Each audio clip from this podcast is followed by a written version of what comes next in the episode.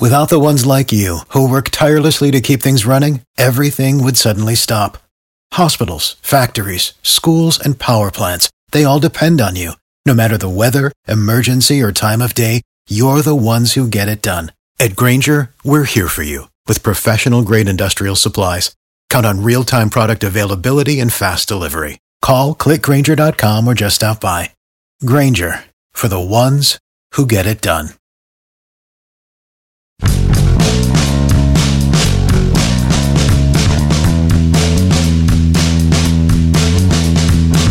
I covered a Major League Baseball game yesterday in the city of Pittsburgh.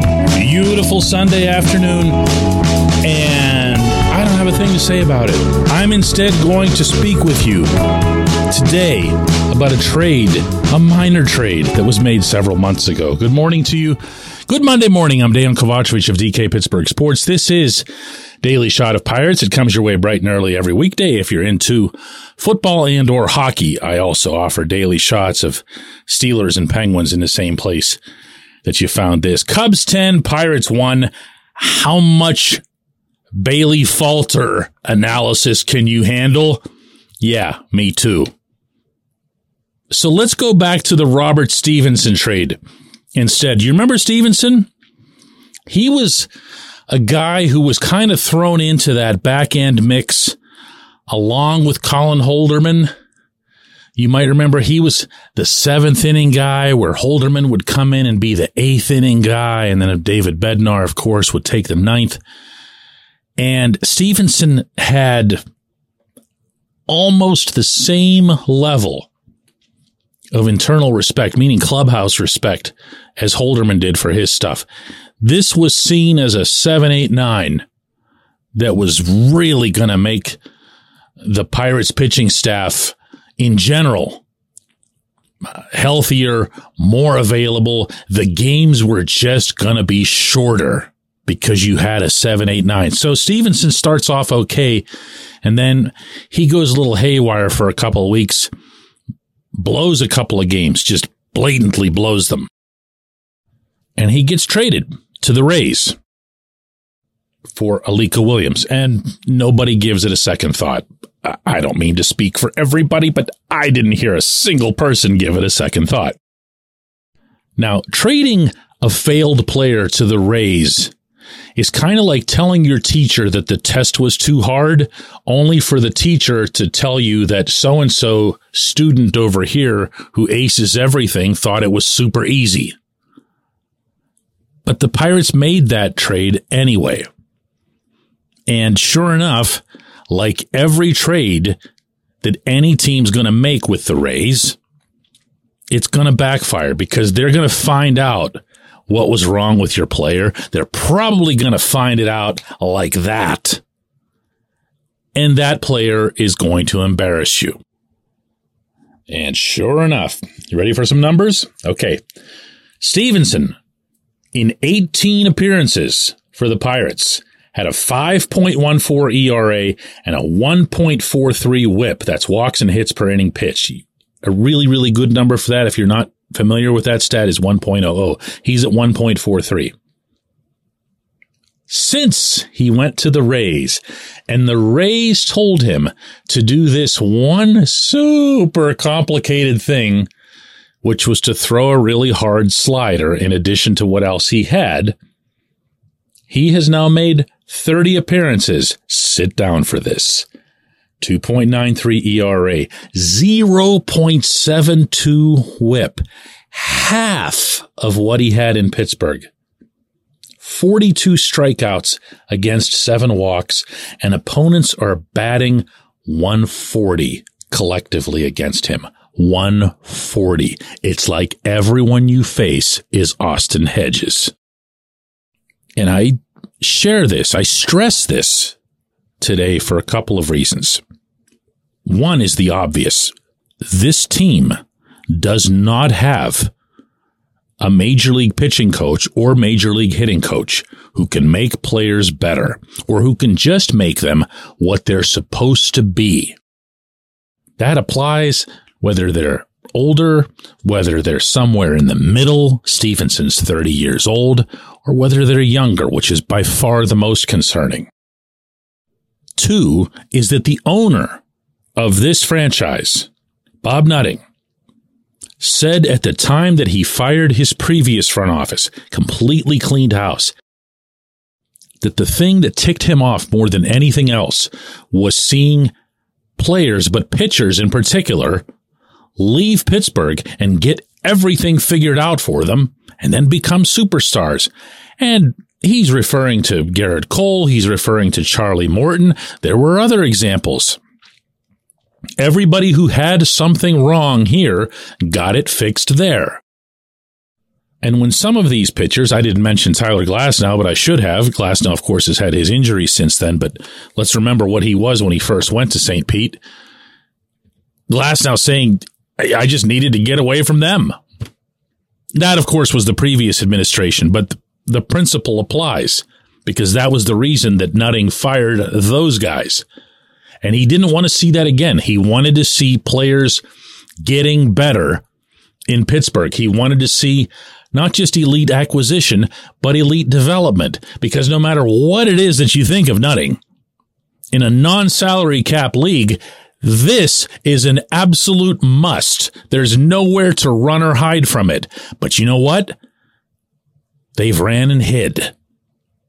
Because instead of sending out players or prospects who disappoint them or who, in their eyes, make their own regression, what they do is they demote them to the minors. Stephenson is a rare example of someone going somewhere else because they don't want to do that.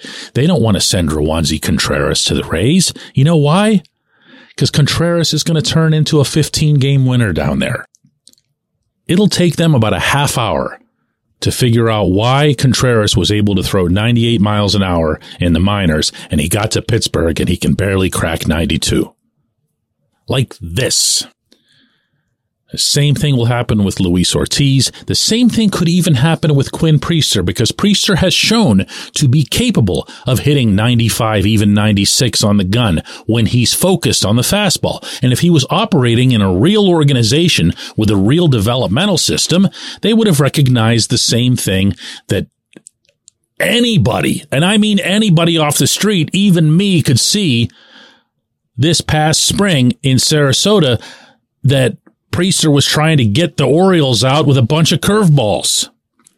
The Rays wouldn't allow that. You know who else wouldn't allow that? About 28 other teams.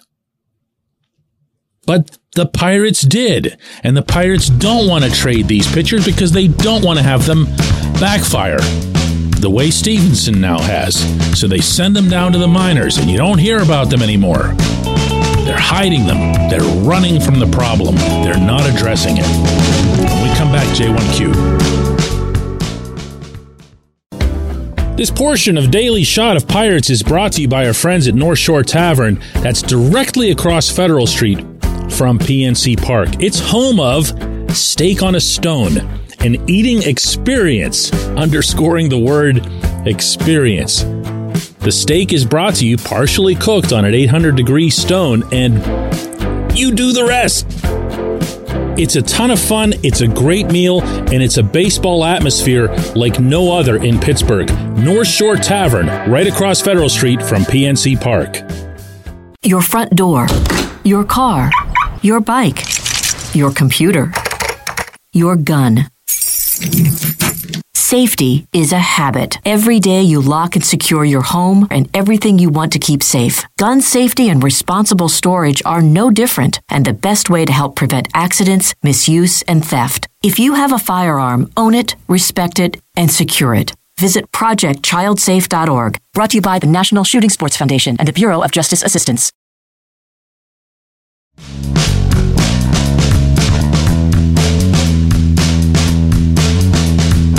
Today's J1Q comes from Dave, who just says, Oh man, this is so sad sounding. DK, my whole take is why? Why is it like this? Why are the Pirates bringing up Journeyman every week? Is it bad management or bad decision making or all of the above? Dave, I love love the nebulous quality of your question. To me, it summarizes pretty much everything that was going through my mind trying to stay awake through that game yesterday. Because you're seeing, uh, what's his name again? Bailey Falter. Sorry. I, I just, I don't know who any of these people are. Okay. Bailey Falter and Osvaldo Bido and Cody Bolton and who's the other guy they just started throwing it? Thomas Hatch. And it, it's the same, the same crap approach to trying to just filter through these, these nobodies, these never were's as if this is year one. Ben Cherington has no apology for this. None. This is just how he operates. There's no daylight, my friends, between how year one was conducted under this front office and how year four is being conducted. There's never a, yeah, let's flip the switch.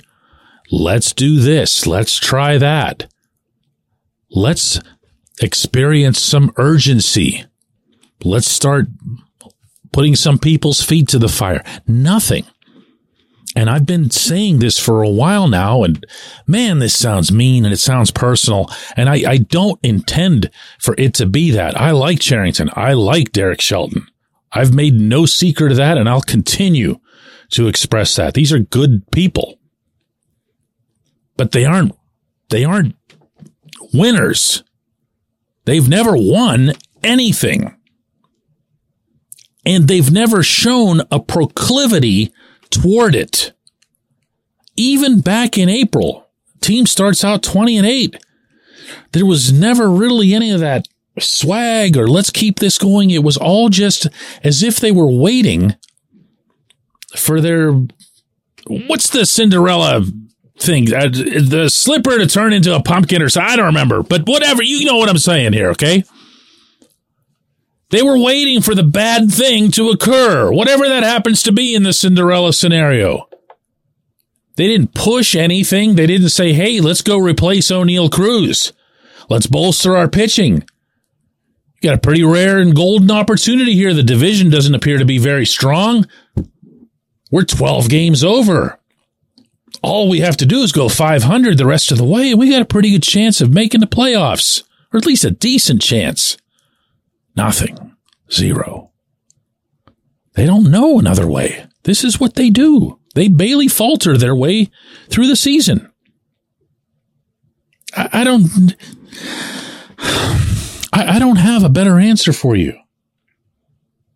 Dave, I, I wish I did. I, I wish I had something that was more concrete than they're just comfortable with losing. But they are. They have no issue with it. Not in full view of everybody and not behind the scenes. How do you overcome that? I appreciate the question. I do. I appreciate your intent behind it. My answer, I'm sure, is nowhere near what anyone would hope for. Now, let's do this again tomorrow anyway, all right?